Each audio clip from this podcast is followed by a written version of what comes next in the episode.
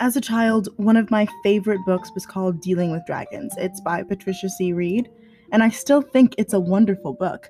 One detail from it that I will never forget is that in the end, a female dragon becomes the ruler of all the dragons and is referred to as their king. The main character of the book, a human, asks why she would not instead be referred to as a queen, since she is female.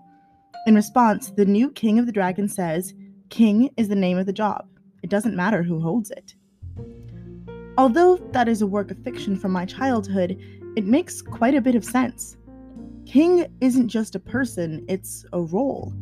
And that's why Tamar of Georgia ushered in a golden age for her country, not as a queen, but as a woman king. Tamar was born to rule. Of course, she was the daughter of a king, but there was more to her than that. Her father, George III, was a fickle man to say the least. Perhaps cruel would be a more honest qualifier, really. When his nephew, who was indeed his rightful heir, tried to push his uncle aside to claim the throne for himself and begin his rule, George had him blinded, castrated, and imprisoned. But King George seemed to favor his daughter and recognized her to be both wise and strong. So much so that despite his obsession with power, he named her his co ruler in 1178, when Tamar was just 18 years old. Tamar and her father co ruled together for six years, and when George died in 1184, she continued on to be the sole ruler of the country, as king. You see, the Georgian word for king wasn't really gendered, it was just the term for an absolute sovereign. Still, Tamar was the first woman to hold that title. However, her reign wasn't met with full support. Opposition came, and from those closest to her, who perceived her gender as weakness.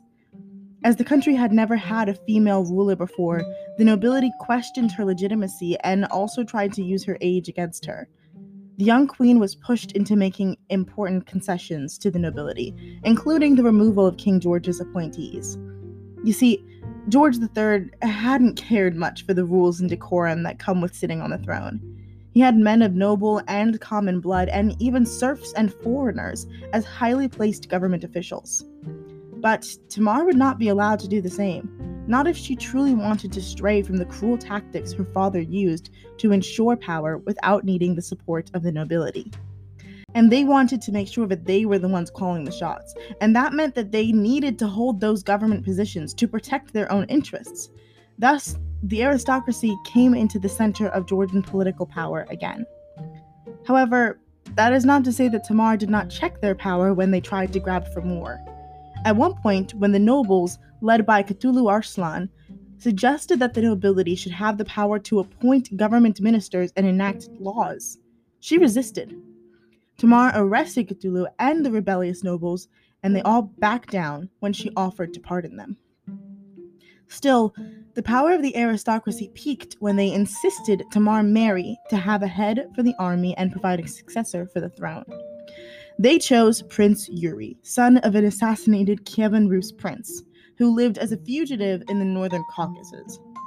Approved by Tamar's aunt, Rusudan, Yuri was brought to Georgia to marry Tamar in 1185.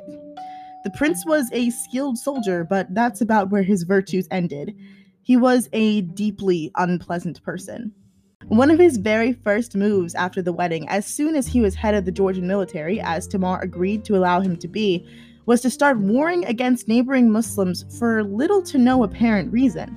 But I assure you, the faults of his character were much more than just political. He was cruel and abusive, both physically and verbally, not only to his slaves, but also to his wife. Top that off with frequent excessive drinking and publicly insulting Tamar for not bearing him a child? Well, all this and more was brought to light during his divorce proceedings when, in 1187, Tamar divorced Yuri and sent him off to Constantinople. You heard that right. Tamar divorced him. Not just sent him away or insisted they live separately or even imprisoned him to get him out of the way, she really divorced him in the 12th century as the sovereign of an extremely Christian nation, at a time when, of course, the church expressly forbade it. Tamar convinced the bishops to officially dissolve their marital bonds and allow her to remarry, on the grounds that her husband was a drunkard and a fool and had even been accused of sodomy. Tamar was able to keep the throne completely for herself because Yuri had never been a king, just a king consort. Afterwards, she chose her second husband for herself, David Soslan, an Alan prince and a great military commander, who became Tamar's primary advocate and was effective in crushing the rebellious aristocracy that united behind Yuri.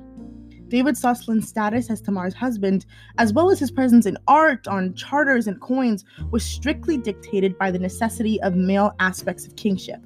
But he remained a subordinate ruler who shared the throne with Tamar but had no independent authority, his power being derived from his reigning spouse. But as far as we can tell, this didn't cause any problems in their marriage. David was Tamar's favorite cheerleader, and he enthusiastically supported her reign at every turn. By all accounts, they balanced each other out beautifully. King Tamar and David had two children, Lasha Georgi, the future King George IV, and Rusudan, who later replaced her brother as monarch of Georgia, becoming another female king. But that didn't mean that Yuri wouldn't try to grab for power on his way out. He took advantage of the conniving Georgian aristocracy to do it.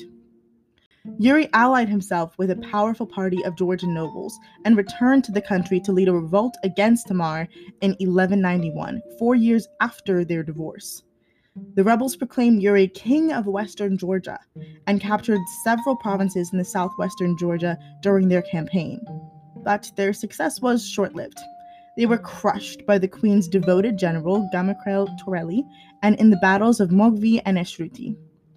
The rebels captured Yuri, but Tamar chose to pardon him, telling him to go on his way. However, he revolted again in 1193 and invaded Kakheti province, and of course, he was defeated again and was taken as prisoner.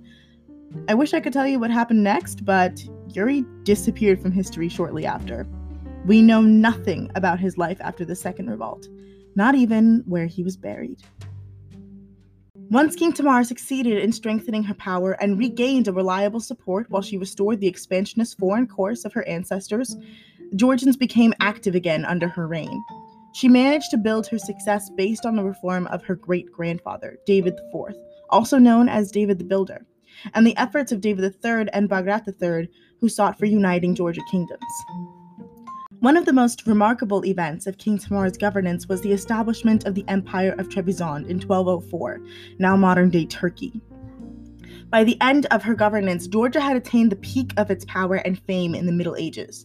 Tamar had become king of the lands from the Black Sea to the Caspian Sea, from Speri to Derbent, and all the Caucasus up to Khazaria and Scythia. The trend of men hating her, however, did continue on. One of Tamar's warring neighbors was the Sultan of Rum, Suleiman II. Georgia's swift and widespread expansion was a threat to him, made all the more infuriating because it was under the rule of a woman king. In his declaration of war on Georgia, he sent her a letter that began with the declaration that, quote, every woman is feeble of mind, and ended with the threat that when he defeated her, she would convert to Islam and become his wife, or since he was so kind and good to those feeble minded creatures we call women, she could instead remain Christian and become one of his concubines. Tamar chose secret option number three, crushing him entirely. Tamar effectively changed the meaning of the royal title as it began to reflect not only her power over the regular subdivisions of her Georgian kingdom, but also introduced new elements that highlighted the Georgian crown's authority over the neighboring lands. Besides expanding Georgian territories, her governance brought in a golden age in culture. Locals continued to identify themselves with the Byzantine West rather than the Islamic East. While the nobles buried themselves in warfare, Tamar devoted much of her attention to Georgian culture.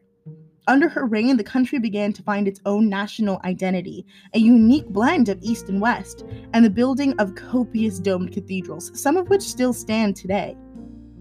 Her life even served as the inspiration for the epic poem The Knight in the Panther's Skin, which is to this day considered the greatest piece of Georgian literature ever made and a positive allegory for Tamar's reign. It pointedly says that, quote, the lion's whelps are equal, be they male or female.